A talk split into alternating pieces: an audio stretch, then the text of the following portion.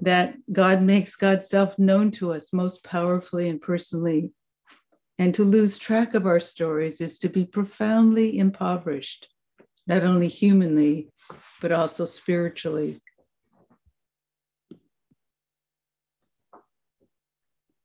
So, I want to tell you a little bit of my story. I was born in Vancouver, Washington, just across the river. And for the first years of my childhood, um, lived in that community. We moved far away from Vancouver, and I grew up the latter part of my childhood in Mexico. And then somehow I've ended up coming full circle and I've ended up back where I belonged. I mean, back where I started. My growing up spiritually has been similar. I started in one place in a very distinct culture but then in my journey have moved really far away from that and deconstructed much of that. But then i've come back and in full circle to where i began reconstructing and re-understanding um, that paradigm and that culture. I'd like to begin with the question that i'd like you to just hold for a moment. Can you remember who you were before the world and other people told you who you should be. Can you remember who you were before the world and other people told you who you should be? Would you just sit with that question just for a minute?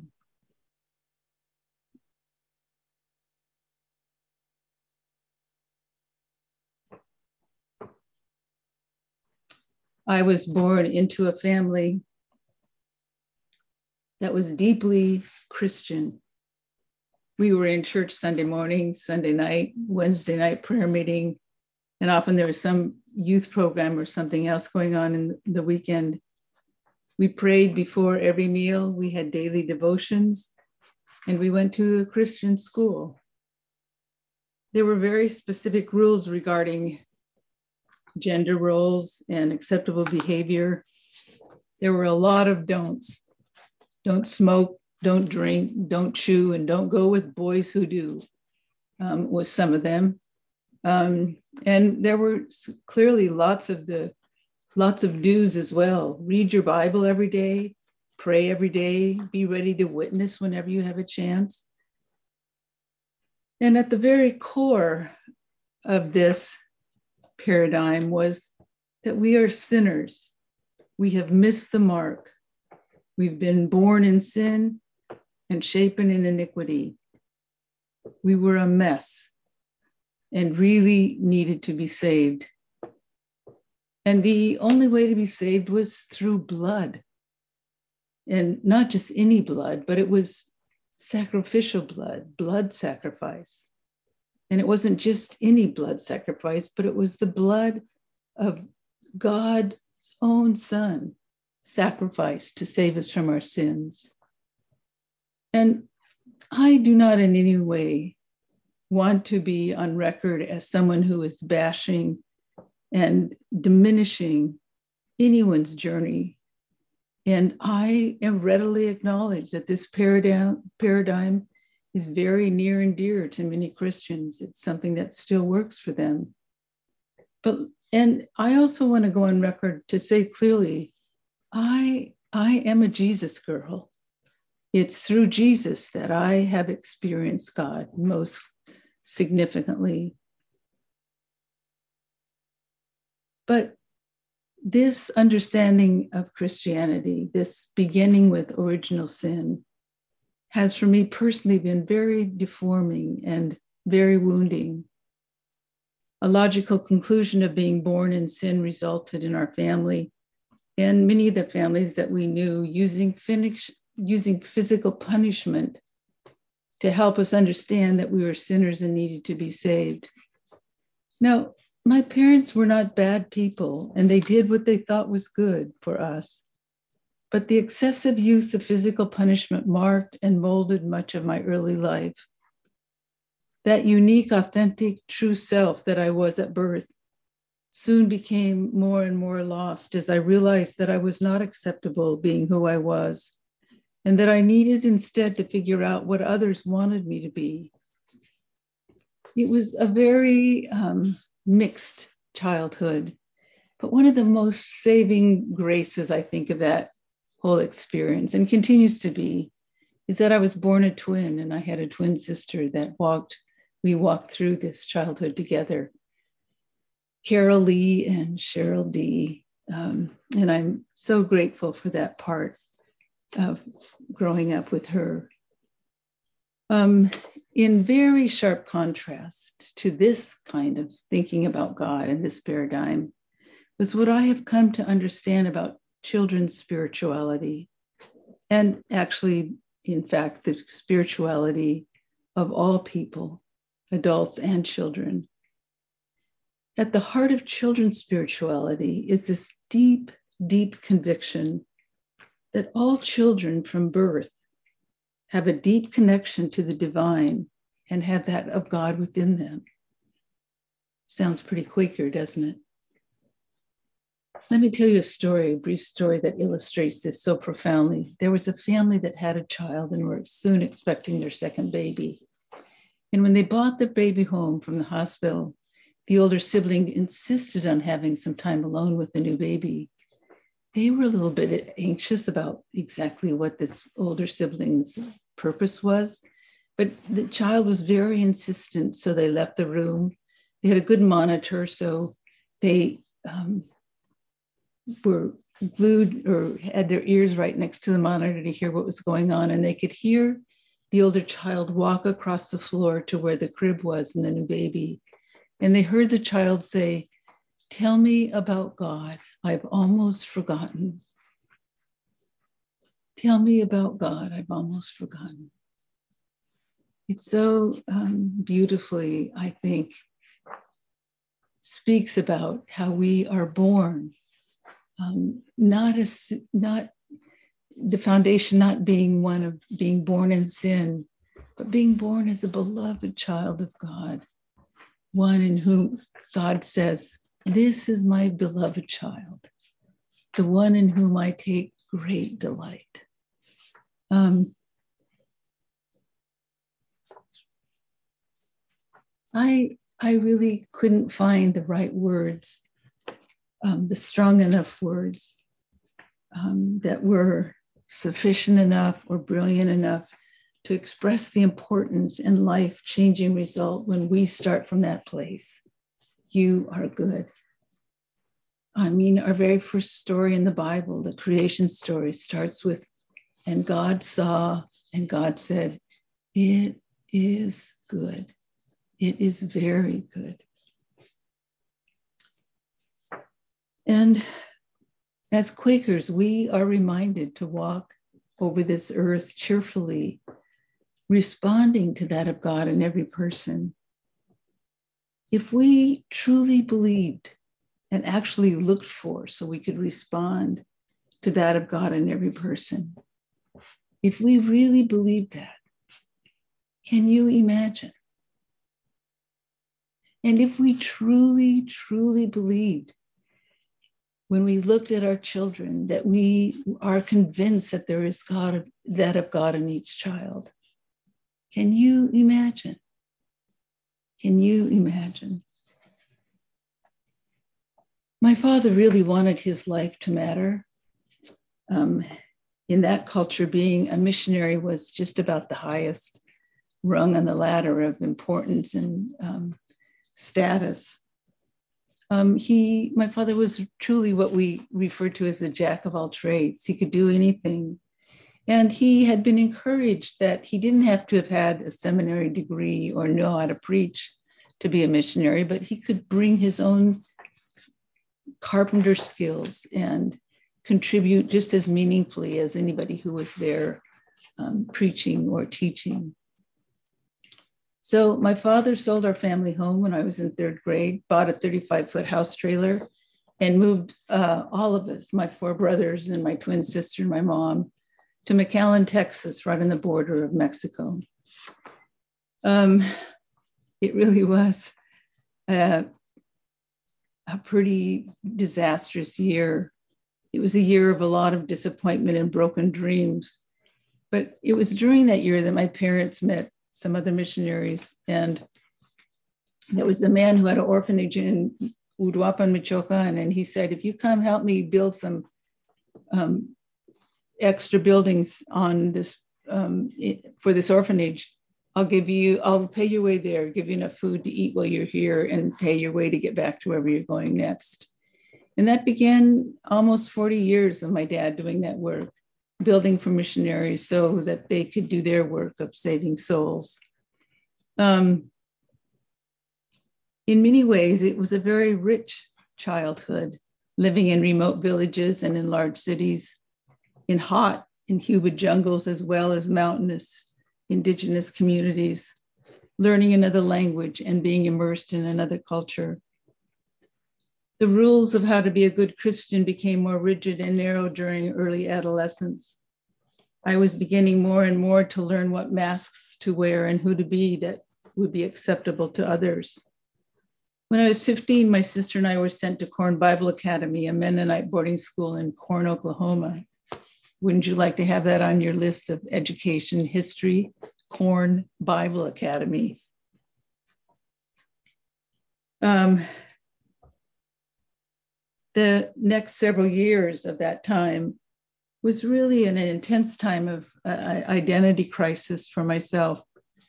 Um, there was a year in Mexico, a couple of years in the university in Oklahoma, four years at a charismatic Bible college in Portland, working in a nursing school and hospital in Nicaragua and Honduras, and setting up a school program for family in Brazil, trying so hard to figure it out and to do it right. I met my first husband during this time, a brilliant man who carried wounds like we all do. We dated for four years, married and lived and left almost right after our wedding to live and help on a ranch and Bible school in La Paz, Baja California. We were we were there for two years in La Paz. My oldest daughter was born um, during that time. Then we moved back to Portland, where my husband at that time finished his university degree and worked for Tektronix. Well, I stayed at home trying to be the submissive wife, birthing four more children Jael, Ariel, Ketsia, Jemima, and Gabe. I must say that those five children by far have been the greatest gift of my life and also the greatest teacher for me. A quote that um, you heard a couple of Sundays ago that Clarissa and I think Mark also referred to biologically, adults produce children, but spiritually, children produce adults. And most of us don't grow up until we've helped children to do so. That certainly has been my experience, that it's been children who have modeled and shown me um, this way to be and um, to be what we call spiritual and have that welcome into our, our lives. The marriage was difficult. Um, we had both deeply embraced that evangelical fundamental paradigm with very specific gender roles. I tried hard to be the submissive life, but became it became increasingly unable to make it work. And after a particularly difficult period of time, I left. I took my five kids and moved down to be with my parents for some time. And in not too long after that, um, my husband died by suicide. I was um, in such a dark place. Um, that teaching of just trust Jesus and everything will be, be okay just seemed like such a, a mean lie. Everything really fell apart for me. I, I was so lost. I didn't have anything to hold on to anymore, and I didn't know if anything or anyone was holding on to me. I often just had to tell myself, just, just get through the morning, just get through the morning. And having five kids was really um, a help. It really, I think, saved my life in many ways.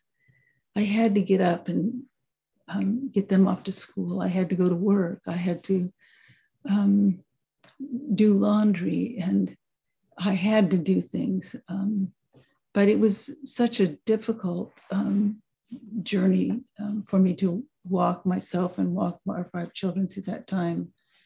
At the time, I was attending a large mega church in Vancouver, and I was grateful for the anonymity of that place. It was huge, but I would go in and I would weep through most all of the service and um, just leave, and nobody really knew who I was or why I was there. And one Sunday, I remember so distinctly coming out of that church and coming out through those big front doors and standing there and thinking, I am so beat up already. And I do not need another sermon on how I'm not enough, how I don't pray enough, how I don't love enough, or how I don't do whatever enough. And I said to myself, I, I'm already beat up. I don't need to come to church and be beat up anymore.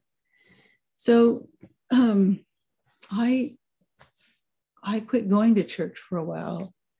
And it was during that time that my father moved right next door to me with my mom, um, who was dying from cancer. And my twin sister, who lived in Texas, um, wanted to spend some time with my dad before he died. So she moved up from Austin and moved in with me. So picture this nine kids, recently widowed, my dad just dying from cancer. It was really a very, it was a crazy time. And it was during that time that I got a call one day from Mary Kate Morse, an incredible friend and mentor to me. And she said, Carol, how would you like to go to the Trappist Abbey and um, have a couple of days of just quiet and solitude? Well, I thought it was a joke. And it's like, yeah, yeah, right. Uh huh. She said, No, no, no, really, I had a reservation and I can't take it. And I went to the Abbey, and it was such an incredible um, experience for me sitting in silence with the monks where there were no words, nobody trying to explain why and what the reason behind was all this was. It was just silence. And I started going back to the Abbey um, monthly and did it for close to 20 years. And um, it became such an important part of my life, living with the questions and knowing that there weren't answers, um, but wrestling with and walking those trails. My children used to say to me, Mom, isn't it time you go to the, to the Abbey? And it really was a, a sort of an honest, genuine caring for me, knowing that it made a difference um, and that I needed to do that. Um, during this time too, we did that really difficult job of church shopping, especially when you have, you know, adolescent kids. But that's another part of the story that maybe sometime I'll tell you about how we ended up at Reedwood Friends, a Quaker meeting that not only took us in, and it was a place where we not only healed, but where we really literally um, thrived. And um, it was an amazing community at that time who really did um, save us in many, in many ways. Um, and it was at that time that I was um, asked by Susan Kendall, who was the pastor then, to take on the role of children's uh, programs. And I had just started that job when she came in. Susan did one day and said, You know, there's this conference that the Presbyterians are putting on about spirituality at the end of life and the beginning of life. And the person um, who's talking about spirituality at the, end, at the beginning of life is this man, Jerome Berryman. I read his book in seminary and I really think you should go. So I, a couple weeks later, I walked into this, the big hall up at Menucha. And there was this bearded man sitting on the floor with the gold box. And I often say when I tell this story that I opened the box and my life was changed.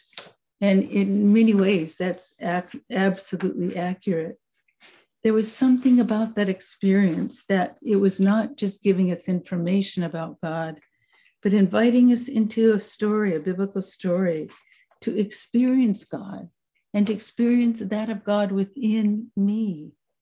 There was something that deeply resonated for me. No one telling me what I was supposed to get out of it. No ex, outside expert telling me what it really meant just a simple telling of that story with an economy of words and an economy of gestures. And then at the end, asking me very simple questions, questions that didn't have, that weren't geared to be right or wrong. It was questions like, what did I like about the story? So from that very beginning, I was paying attention to me, what I liked, asking me what was important in that story. Again, no right or wrong. Where was I in this story and what could be left out? So often we ask children and other people questions that we already know the answer to, and we just want them to figure out what it is that we already know. Um, like so many people, not just me, but now all over the world, in hearing their first godly play story, opens up something that truly has changed many of us. Um, and really has, I think, saved us in so many ways. Again, that quote adults produce children biologically, but spiritually, children produce adults. And most of us don't grow up until we have helped children to do so. I came back from that conference so um, driven. And it's another part of the story that someday I'll tell. But Reedwood um, had a program where they invited um, weighty friends to come, the Center for Christian Studies. And I wanted to bring Jerome Berryman and really had presented that work to this committee that chose people to come. And I remember walking out, and some of the elders literally patted me on the head, and just, you know, so dismissively and saying, I'm not even sure what all this gobbledygook is. But there was another one, Dwight Dick Kimberly, who said, Carol, if this is a dream of yours, don't let it die. And I spent two years, but eventually brought Jerome Berryman to Reedwood. And it was there that we sat on the floor and heard stories and began to be open to children's spirituality. That It wasn't about trying to tell them what they needed to know about God, but giving them a story so that they could themselves listen to that of God within them. Um, some of the people here in this community, um, Lynn and Angus McCammon and Brad and Susan Hathaway and um, Carla Zimmerman, many people were a part of that journey. And it was a, a, a such an important time. The other part another um, encouragement from Dwight Kimberly was he's the one that said, Carol, I think you need to go to seminary. Um, and again, recorded and named and mirrored back to me gifts that resulted in my choosing to do seminary, which again was a very crazy thing. Five kids working full time and going to seminary. It was kind of a month by, or I mean, a semester by semester discernment like, can I really do this? Um, can my kids really handle one semester of this? But I did. And after that was recorded by the Northwest Yearly Meeting and joined the pastoral staff at Reedwood. And again, that was a very um, rich experience in time. Um, but as life really is, it's such a mixture of both great gift and also great um, pain in many ways. And um, it was after that time that then I was invited to pastor at Camas Friends and was pastor there for five years. That community uh, was um, so important to me too. They saw me and they encouraged me to be who I was. And um, it was a wonderful five years of really being a part of that community and them recognizing who I was and the gifts that I brought. Um, I continued to do a lot of um, training for Godly Play, and um, at some venture was actually asked to be the director of training, which I was glad to do. And again, it was a, one of those mixtures of just such great gift and also um, great challenge as Godly Play moved from a charismatic leader um, trying to move it to the next generation. Those birth pangs were painful, and there was very difficult, some very difficult times. There was a near bankruptcy, and most of us who were employed at that time um, were laid off. But um, I continued to do Godly Play and doing quite a bit of traveling. And it was during this time that I met Jeff Cresswell, um, a widower and an amazing and gifted elementary school teacher who had mentored and taught children for 33 years here in Portland. We can hardly ever walk down the street without somebody looking and saying, Jeff Cresswell, is that you? And then saying that you were my favorite teacher, or because of you, it's the way, the reason I'm doing what it is that I'm doing. We married 11 years ago. I've always felt that life was hard and never meant to be alone. It has been such an amazing gift to have a life partner with shared values and a deep soul connection. Jeff introduced me to the work of Parker Palmer, and I was trained as a facilitator and now share retreat work with Jeff, building circles of trust where people are invited to listen to and trust their own inner teacher. Jeff is also a godly play trainer. So we are so privileged to be able to do this work together. Because I speak Spanish, I have been able to take godly play in Spanish to many different Latin American countries Uruguay, Cuba, Mexico, Costa Rica, um, Guatemala, El Salvador, and then mostly recently um, trained trainers in Spain um, and it's been this meeting, West Hills, that has supported and encouraged much of this work, as well as a group of Quakers on the East Coast that have believed in this and have helped um, finance and sponsor us to do many of these travels. And there, there's more to this story. There always is more sometime, as I said, in the near future, I want to spend some more time really unpacking what I understand to be the importance of children's spirituality. There's not a lot of record in the Bible of what Jesus said about children, but listen to just a couple of these um, records of what Jesus said. Don't get in the way of children coming to me. Let them come and don't hinder them.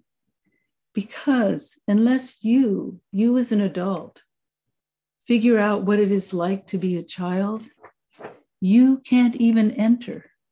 You can't even get your door, your toe in the door of the kingdom of God.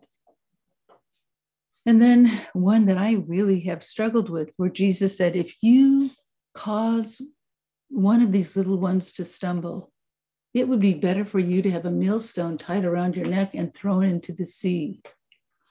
I, I always think that's not a very Quakerly response. But what I do um, pick up from that is this matter of children's spirituality is a matter of life and death. It is no incon- small, inconsequential thing. It really is a matter of life and death. I want to leave you this morning with the queries that we ask after every Godly Play story. Questions, again, that have no right or wrong answers. They're questions that are asking you to pay attention to your own inner teacher. The first one is I wonder what part of the story this morning you like the best. And the second one, I wonder what part was the most important. Again, no right or wrong, but you just paying attention to you, what you've paid attention to. I wonder what part was just for you. And I wonder what part we could leave out. Holly's going to put those in the chat. Um, Jeff and I often use these queries at the end of the day, especially when we're doing trainings together. And I would encourage you, and in fact, invite you for this next week, at least a couple of times at the end of the day, to use these queries to reflect on your day, especially of you um, with spouses or and especially those of you with children, just simply ask these questions. Don't correct them or try to make sure they're the right thing. Just deeply listen to each other. What part of this day did you like the best? What part was most important? What part was just for you, and what part could we leave out? So I invite um, us as we go into open worship um, to sit with these questions. And if they is something that you know or would like to share that's for the community, and I think I'm taking over Clarissa's job or somebody else is doing this, but um, go ahead and finish this out.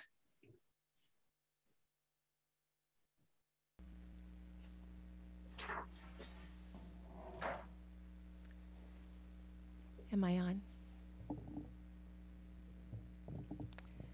Carol, thank you. Thank you. I see hugs and warm eyes. I hope you see those too, Carol. In the next moments, we will move into open worship with Heather's words, with Derek's music, with Carol's words and questions lingering in our hearts. We can let those settle. We can allow those to help us tap into that of God within each of us. If you sense that the Spirit has a word, a message, not only for beloved you, but also for beloved us, I invite you to raise your virtual hand or your actual one or send me a note in the chat, and I will call on you and invite you to unmute and share with us. Thank you, friends.